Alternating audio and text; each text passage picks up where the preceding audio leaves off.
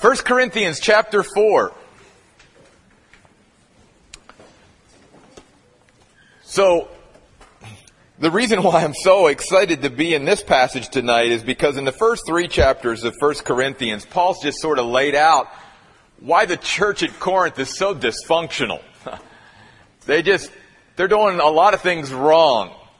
And it's a shame because let's remember that the city of Corinth was a port city. It, it, was a strategic center. People from all over the world would pass in and out and through Corinth. So if there was a strong church there, if there was a strong witness there, then Christ, Christ could be impacted and, and influenced all over the known world at that time. That's how strategic Corinth was. And yet we've learned in the first three chapters that the church at Corinth had so many problems. They were such a gifted church. There was, there was no church in the New Testament more gifted than the church at Corinth. But there was also no church in the New Testament that was more carnal that was more, more worldly, that had more problems. They were fighting with each other. There was so much disunity. There was so much pride in the church. And so Paul has basically laid all that out in the first three chapters and says, wake up. And then in chapter four, he says, basically, if you guys start to follow this model, this model laid out in chapter four, if you follow this, you will change the dynamic of your church. You will change the tra- trajectory of your church. Your, your church will never be the same if you all in the church at Corinth begin to just sort of surrender, if you will, to what God is showing us in His Word for His followers. So with that, let's look tonight. Paul says to them, one should think about us in this way he says basically, I, I want you to take into account the reality of the situation. Don't, don't try to make something up. Take into account the reality of the situation. In fact, that's what the word think means. It's the Greek word logizomai, and the reason I want to point that out is logizomai is an interesting Greek word. Uh, for the Greeks, if, if they used that word, they would have to use it in the sense of the reality of something. In other words, if I think I have $25 in my wallet, then logizomai, I have $25. I can think I have 100. But that's not the reality of the situation. The reality of the situation is I have whatever I have. You see, that's how they would use that word. And so Paul is trying to bring them back to reality. Somewhere along the way, they got messed up in looking at things so warped. They weren't looking at things from a biblical or, or from God's perspective, and they needed to be brought back to reality. And the first thing that Paul says will start to revolutionize the dynamic of this church is that they realize that they are servants of Christ.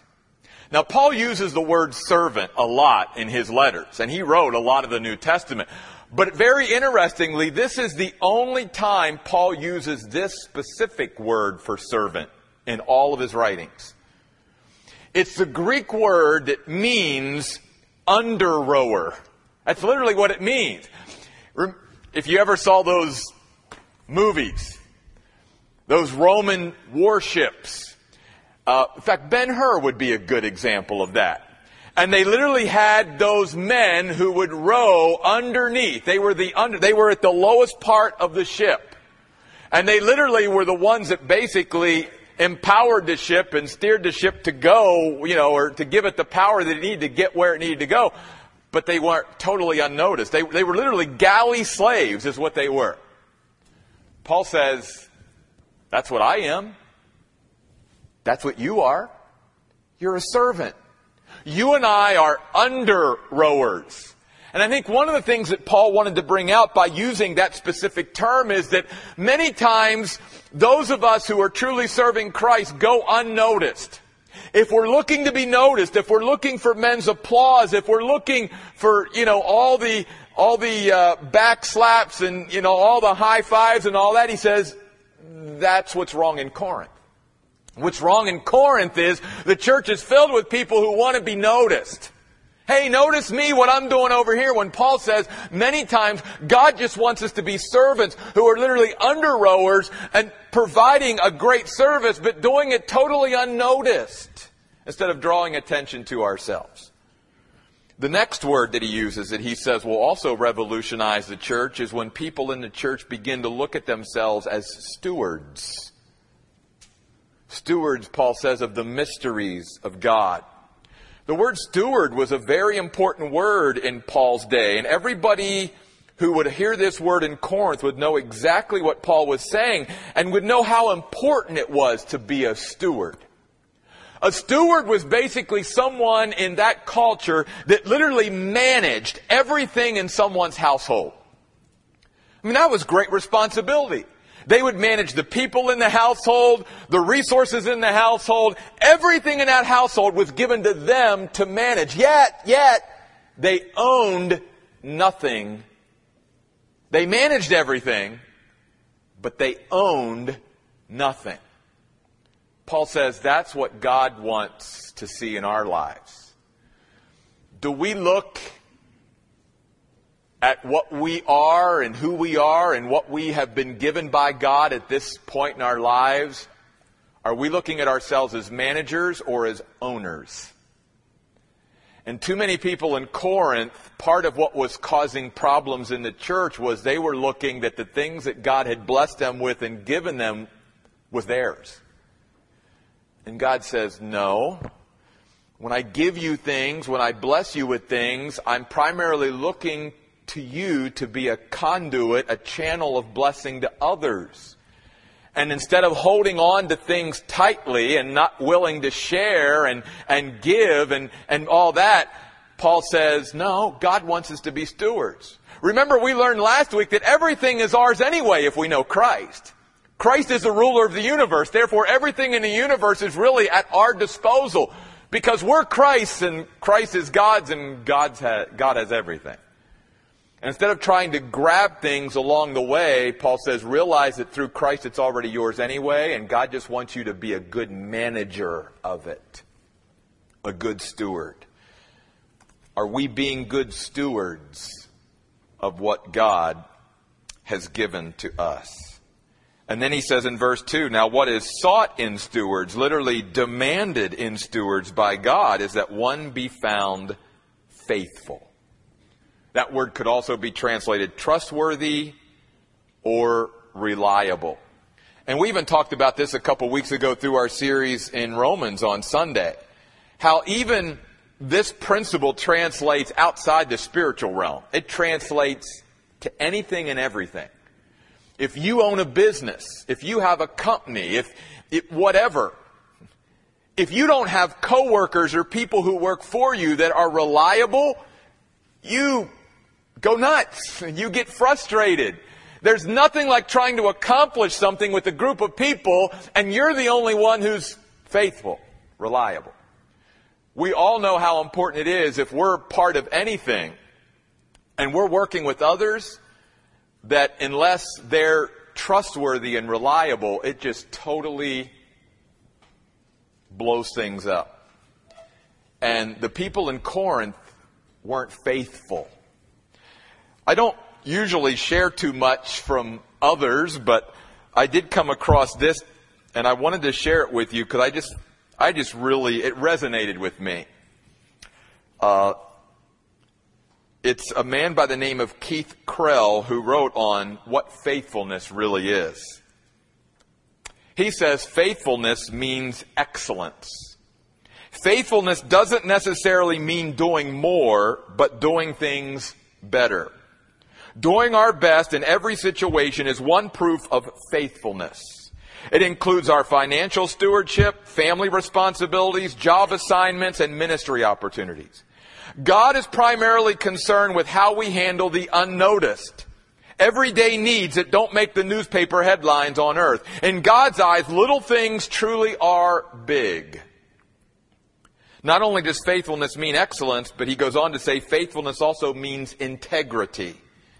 Faithfulness means that we are above moral reproach at all times. Remember, God still sees us even when no one else is watching. A store owner interviewed a young man for a job and he asked, if I hire you to work in my store, will you be honest and truthful? The young man answered, I'll be honest and truthful whether you hire me or not. Faithfulness also means dependability. A lazy worker retired and a dinner was given in his honor to present him an award. The Toastmaster said, as a token of our appreciation, we would like to give you this watch to serve as a constant reminder of your faithfulness to our company. It has to be wound frequently. It's always a little late and it quits working every day at quarter to four. Faithful people can be relied upon to fulfill their commitments. When a job is delegated to a faithful worker, the boss never has to worry if the job will get done. And then finally, he says, faithfulness means perseverance. Too many people go up like rockets and come down like rocks. Lots of people start running the race of life with a flash, but few finish well. Others might get sidetracked or drop out of the race, but we must keep running with our eyes fixed on Jesus. Faithfulness means that we persevere to the finish line. One more thing he adds in conclusion. It is important for us to recognize that God is concerned with faithfulness, not fruitfulness. Sometimes we are so preoccupied with counting our spiritual apples and oranges that we forget to spend time watering our roots by just serving Jesus. Try forget about being fruitful for a while. It will happen naturally if you let His living water soak into the depths of your soul. Faithful. God demands that His stewards be faithful. The people in Corinth were not being faithful. They were not looking at themselves as stewards who just were simply managing God's resources. Rather, they were looking at themselves as owning it and keeping it for themselves. And they certainly weren't looking at themselves as under rowers. No, they were looking at themselves as always needing to be noticed. Something else Paul goes on to talk about. He says, So for me, verse 3, it is a minor matter that I am judged by you or by any human court. In fact, I do not even judge myself. What Paul is saying here is, in Corinth, the problem was all these people in Corinth within the church were always seeking to be validated. We see that today, whether it's in church or not. Everybody wants validated. You gotta, you gotta validate me, right? You gotta be on, you gotta see it my way. And the problem with that is, is if God is leading us to do something, who cares whether we're validated or not? In fact, there were many times in the Bible where God said, this is what I want you to do, and they were the only people that were doing that. Everybody else was like, no, I mean, think of Noah. If Noah needed validation, Noah would have never finished the ark. And yet today we live in such an insecure culture, even within Christianity. Christians are so insecure in what they believe and why they believe it and who they really are and the fact that they're not letting God lead them because if God was leading them then they wouldn't care what anyone else thought. The problem today is we care too much about what others think. Again, a little bit of a balance there, I know. But seeking validation for everything we do is not the way to live the Christian life. I mean, notice what Paul says. He says, it's a minor matter that I'm judged by you. That, that's not what I put my stock in, what you think of me. Then he says, I don't even put much stock in what a human court would think. In fact, I don't even judge myself. Because Paul goes on to say, look, I'm not aware of anything against myself. He said, I'm not conscious that there's something that I need to deal with right now in my life, but he said, I'm not acquitted because of this. And what, why Paul is saying that is because he's saying, guys, as human beings, even Christians, we have to realize we are limited in our ability to truly judge. Because no matter how spiritual and all of that we are, as human beings on this side of heaven, we are limited to know the real deal. We think we know but we really don't. And so Paul's even saying, you know, I can say, yeah, I'm okay. But Paul says, no. I need to live for the audience of one. The only thing Paul cared about was what did Jesus Christ think, not what everyone else thought, including himself. In fact, he goes on to say, the one who judges me is the Lord. The one who sifts through all the evidence and makes a final determination has got to be the Lord. That's why he goes on to tell them in verse 5. So then do not judge anything before the time. Now again, remember, in balancing scripture with scripture, he's not telling us as Christians that we should never judge. Because we know that's not true. But what he is saying in this passage is be careful not to go to the degree that you are trying to define a situation or define a human being or make some final determination about someone or something. Because he says, we can't do that because we don't know everything like God does. That's why he says, wait until the Lord comes. He will bring to light the hidden things of darkness and even reveal the motives of hearts. Then each one will receive recognition from God. Paul is saying God's approval is always better than man's applause. The church at Corinth, the reason why that church was sideways is they were, it was a church filled with people who were looking for applause from other people. They were seeking validation from others rather than primarily being concerned about what Jesus thought. And we still live in that kind of culture even within the professing church. A lot of Christians and a lot of churches just do things because, well, they said it was okay, right? So it must be okay. What about what the Lord thinks? Isn't that the most important test for any of us? And then he wants to talk to him about humility, verse 6. He says, I've applied these things to myself and Apollos because of you, brothers and sisters, so that through us you may learn not to go beyond what is written. I love that. Because Paul is teaching there that Scripture provides us boundaries for living. And he says, You've gone beyond the boundaries that Scripture is giving, especially in the area of pride. Because he goes on to say, so that none of you will be puffed up. Literally in the Greek, it means to be inflated or to swell. The church at Corinth was filled with a bunch of people who had swelled heads and had an inflated view of themselves. And Paul says, You didn't learn that from the scriptures. In fact, he says, You're even in favor of one against the other. And then he gives them three really probing, sobering questions. He says in verse 7, Who concedes you any superiority?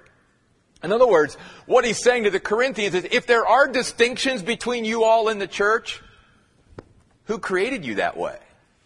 Did you do it or did God make those distinctions between you? And then he says, what did you have that you did not receive?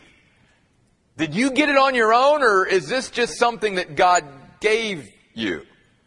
And if you received it, why do you boast as though you do not? In other words, Paul's saying if you really look at your life, Christians in Corinth, the way you should, the result won't be boasting, it'll be gratefulness and thanksgiving because everything that you have, everything you are came from God. You have nothing to boast about. Verse 8. He's going on to talk a little bit more about pride, but now he starts also talking about the willingness to suffer and sacrifice the Corinthians had such an air about them that we're going to see that they've arrived. They were celebrities. They were glamming it up. And Paul says, uh, let me show you another perspective on the Christian life. And can I just say that this passage we're about to go into, there's probably no more powerful passage to teach against the theology of what is labeled the health and wealth gospel that is taught out there on television and books and in churches all over. The, there's probably not a passage that more powerfully teaches against that than this passage does. Look at what Paul says, beginning in verse 8. He says, already you are satisfied. The word means totally filled up. It would have been a term that the Greeks used when they got done from eating where we've said, I can't eat another bite. Paul said, that's you, right? You're filled. Already you are rich. The word means affluent. You have become kings without us. In other words, Paul is saying, you've, you think you've arrived, right? And then I love the sarcasm. You ever think sarcasm isn't spiritual? Well, Paul used sarcasm a lot. Notice what Paul said. I wish you had become king so that we could reign with you. I wish you had arrived. Then maybe we would have arrived too, but that's not the reality of the situation, Paul said. Here's the reality. For I think God, verse 9, has exhibited us apostles last of all. First of all, I want to stop at the word exhibited. It means put on display. God literally has put the apostles, Paul says, on display. The words last of all, interesting words. They literally mean to be continually marginalized. In other words, Paul's saying the reality of the situation is you guys in Corinth, you're the celebrities. You're popular. Everybody must like you. And Paul's scratching his head going, wait a minute. Either you're not living the Christian life the way you should, or we're not living the Christian life the way we should, because we're totally unpopular. Nobody likes us. We're, we're the ones that nobody gets invited to the party. We are marginalized, but somehow everybody's embracing you. One of us has this Christian life wrong, right? And it's just like today. Christians or ministries or whatever who are so popular in the world, you gotta sort of scratch your head and go, now wait a minute. Jesus wasn't popular. He, in fact, he offended people. People stopped following him because he was so offensive. And he was so offensive, they murdered him and threw him on the cross. So how is it that we think we can follow Jesus and somehow we can be right in the middle of our culture and be popular and be okay with the culture? Paul said the apostles weren't that way. We never were the popular ones. We were the ones that were pushed out because nobody wanted to hear what we had to say. It was too challenging. It was too convicting. Notice he goes on to say, no, we're not only last of all, we are men condemned to die because we have become a spectacle to the world. The word spectacle there is the Greek word theatron, where we get our word theater from. Paul said, it's like we're on stage every day, put on display, but not because, you know, we're being envied and praised by the people of the world. Not at all, Paul said. He said both to angels and to people. Verse 10, we are fools for Christ. The Greek word there for fool is where we get our word moron from. Paul said, I'm a moron for Christ.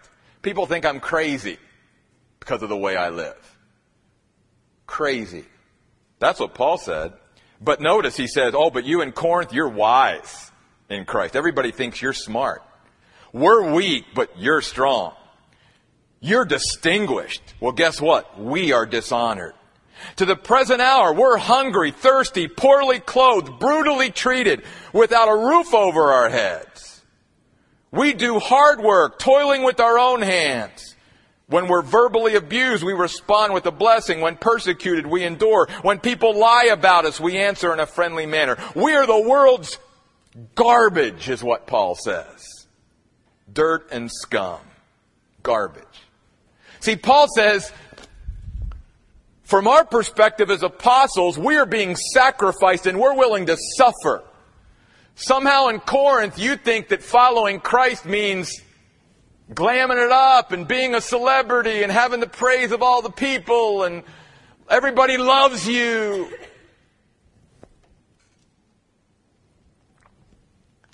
And maybe that's why the dynamic at the church at Corinth isn't what it's supposed to be. Then Paul goes on to say in verse 14, I'm not writing these things to shame you, but to correct you as my dear children. The word correct means to warn of grave danger. It's like a father or a, a mother who sees danger coming for their children and will do everything possible to try to prevent their children from learning the lesson the hard way. That's where Paul's coming from. For though you ha- may have 10,000 guardians in Christ, You do not have many fathers because I became your father in Christ Jesus through the gospel. Paul founded the church at Corinth. Many of those in the church at Corinth became Christians through Paul's witness. God used Paul to bring the gospel to them. So he was their spiritual father. There was a connection there. And that's why he goes on in verse 16 to say, I encourage you then, be imitators of me. Remember the word encourage also means to come alongside of someone and put your arm around them to give them strength to do something. That's what encouragement is. And Paul is saying, look, I'm not here to try to beat you up. I'm really trying to come alongside and saying, this is the way of God. This is the way the church should be. This is the way God designed it. Come on, let's start living that way. And he says, be imitators. The word imitator in the Greek is where we get our word mimic or mime from. It's the Greek word mimetes. Now, a couple things that Paul is saying here that I think is important for the dynamic of the church. And I want to stop here for a moment because I want to commend you all at the Oasis. The quality of people that God is bringing to the Oasis is evident, I believe, for two reasons. And they're found here in this verse. And I'm not saying we should be satisfied we should always keep striving to do better. But I want you to hear from your pastor how much of an encouragement you are to me and, and how I think you're, you get it. The Corinthians didn't for these two reasons. One, Paul is saying in that terminology that the, the proper dynamic in a church should be that people are teachable that people are willing to follow. Again, we've got to make sure we're following the right person for the right reason and realizing that yes, Jesus Christ is our ultimate example, but that God does use the right people in the right way at many times in our life, other Christians, to be a very positive influence. And unless we're open to that, we're going to miss out. All of us at each season or stage of our life should have some mentor in our life. Somebody who's our example. Someone that we are we're able to, to physically look at as an example of a fleshed out Christian life. And Paul says it starts with being teachable. Well, folks, I think you're the most teachable group in the whole area. I mean, you love the, the Word. You put up with me on Tuesday night and Sunday. I mean, you're so teachable. You're so hungry. You, you want to know and you want to know more and you have that. You have it. Just keep going. But there's another side to this as well. And that is Paul, I think, is also saying here that we as Christians also need to strive to be an example that's worthy to follow. Because that's ultimately what God is looking for in stewards and servants. That we live in such a way that we can look at somebody else, like Paul, and say, hey, follow me as I follow Christ. The church is desperate today for good examples. I mean, desperate. People in churches all over saying, who do I follow? Who, who is around that can be a mentor to me? And again, I want to commend. We're not there yet. But I want to give two specific examples in the Oasis ministry that just thrills my heart. The men's ministry. The men are just getting started with a mentoring program of mentoring either younger men or men who are young in the faith, and I'm thrilled by that. I, I just think that's, that's the way God meant it to be, to be done. And then our women's ministry. I love the fact that in the, at the moms group the other week, it wasn't just moms of, as we usually think of a moms group, of the, the, the moms who have the young children. There were moms who showed up there whose children have left home. And they are there to try to, I believe, mentor and be an example and pour in to those younger moms. That's what Paul's saying here. That was one of the dynamics missing at the church at Corinth. You need both. You need people who are always teachable and you need people who are willing to live in such a way to teach others and in a sense mentor and be an example worthy to follow. And that's getting started here. We just need to keep that fire going.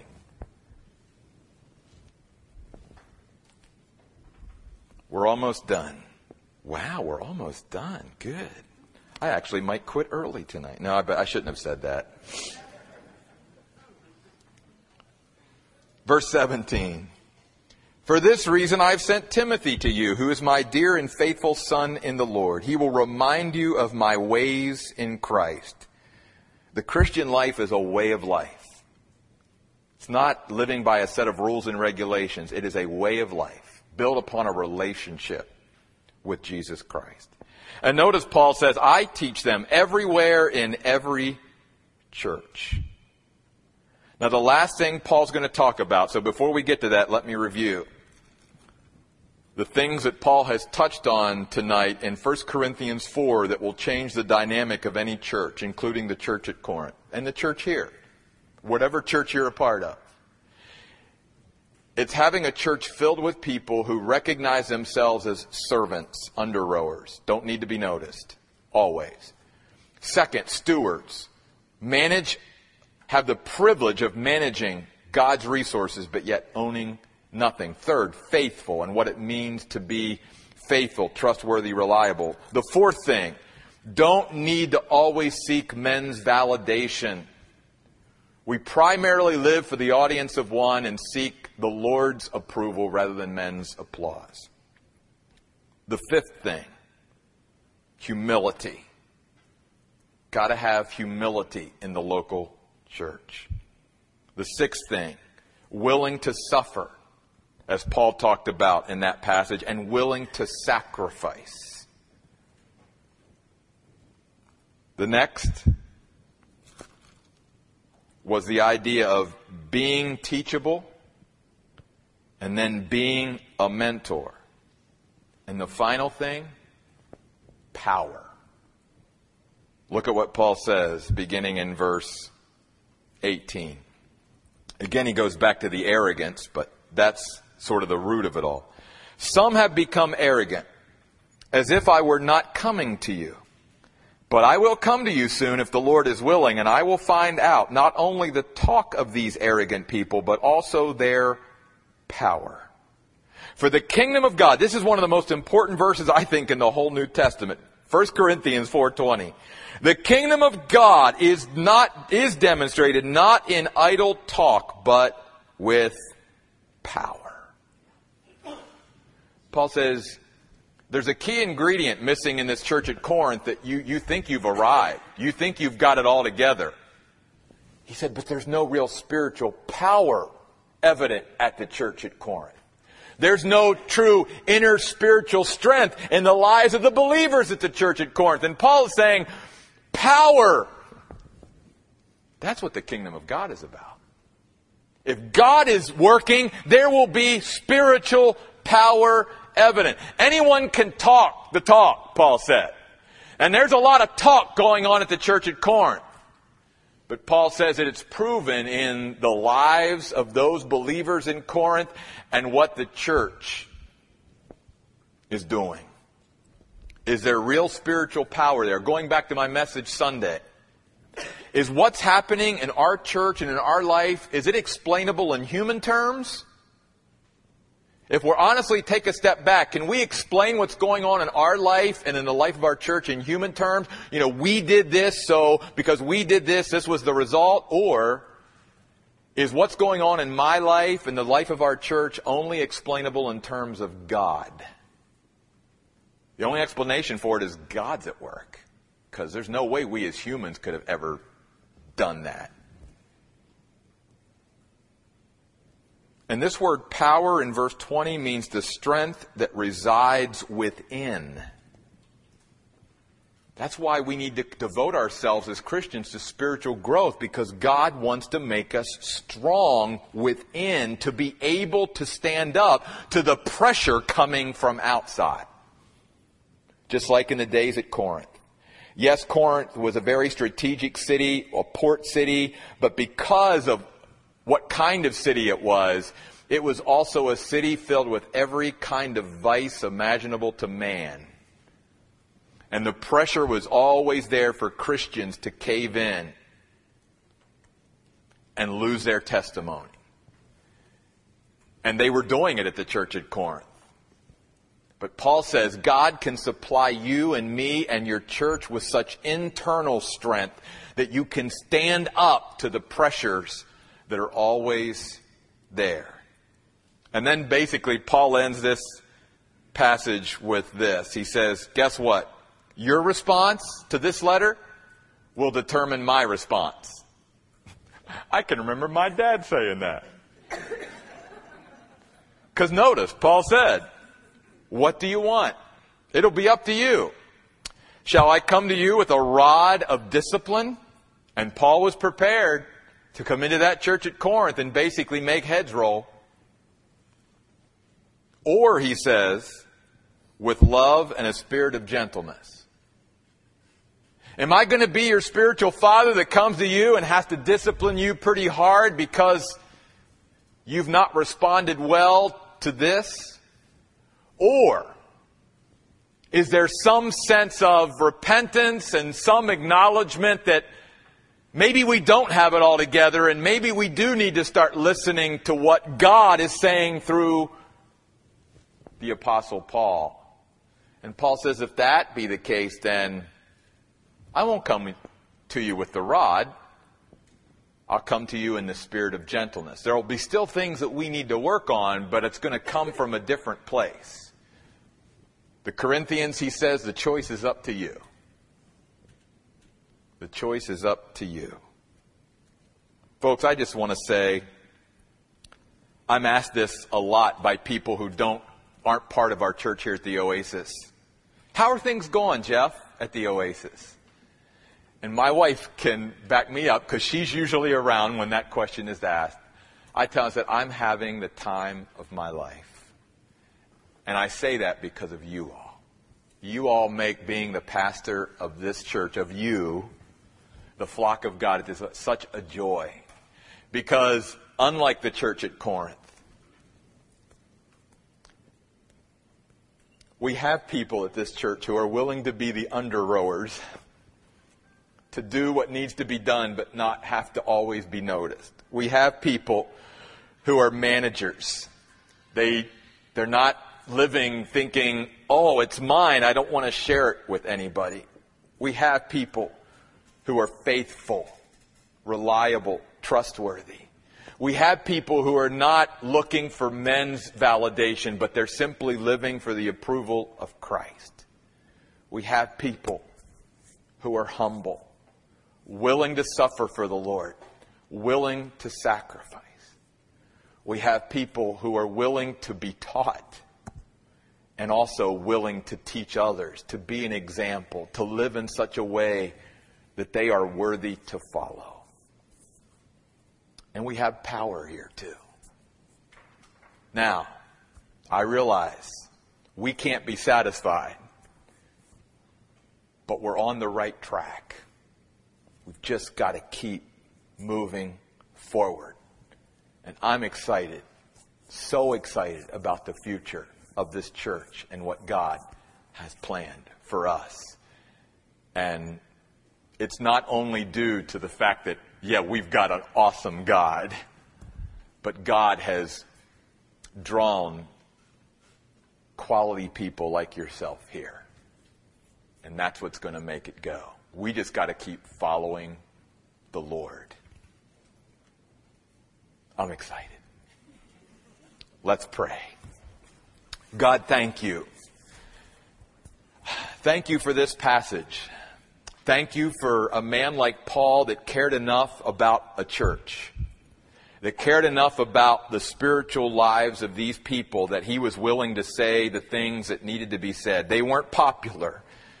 They weren't the things that they wanted to hear, but they were the things that they needed to hear.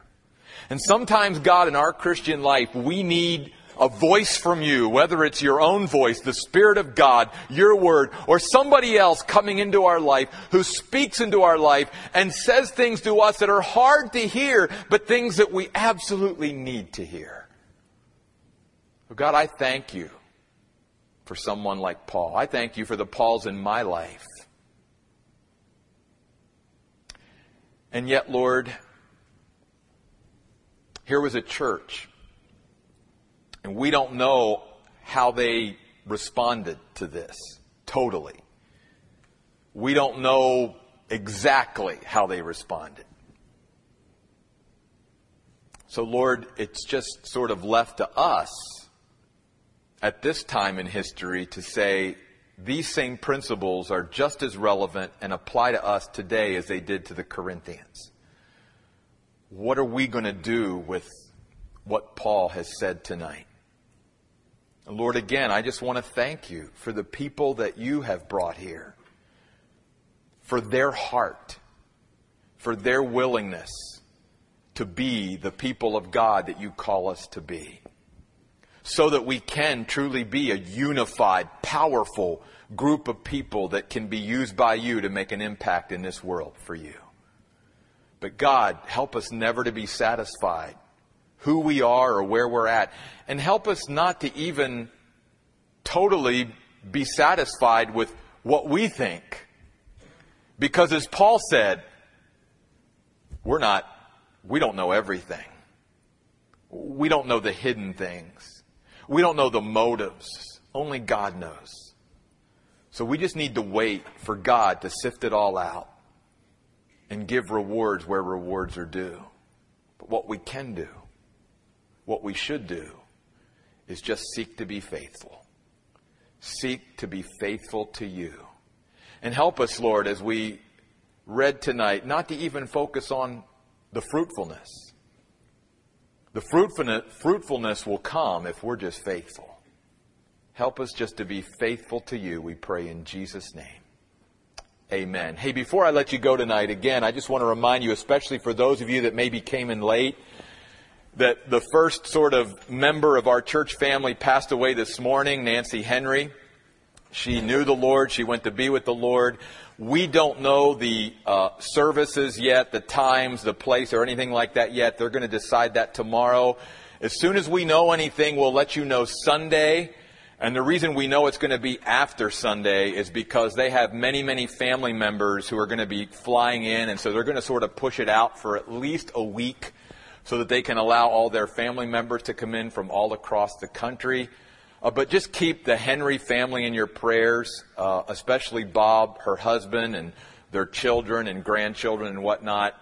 Uh, obviously, it's tough. Even though you know they went to heaven, it's tough when you lose somebody. There's a void there. We all know that if we've lost someone. So just keep the Henry family in your prayers. And again, I thank you for all of you who are pitching in to help take them meals and whatever. They so, uh, so appreciate that. Lisa and I had a chance to go over and spend some time with them before Bible study tonight. And, and I just want to extend their thanks to you for just showing such love to them. Thank you for being the people you are. Have a great week, and we'll see you on Sunday. God bless you.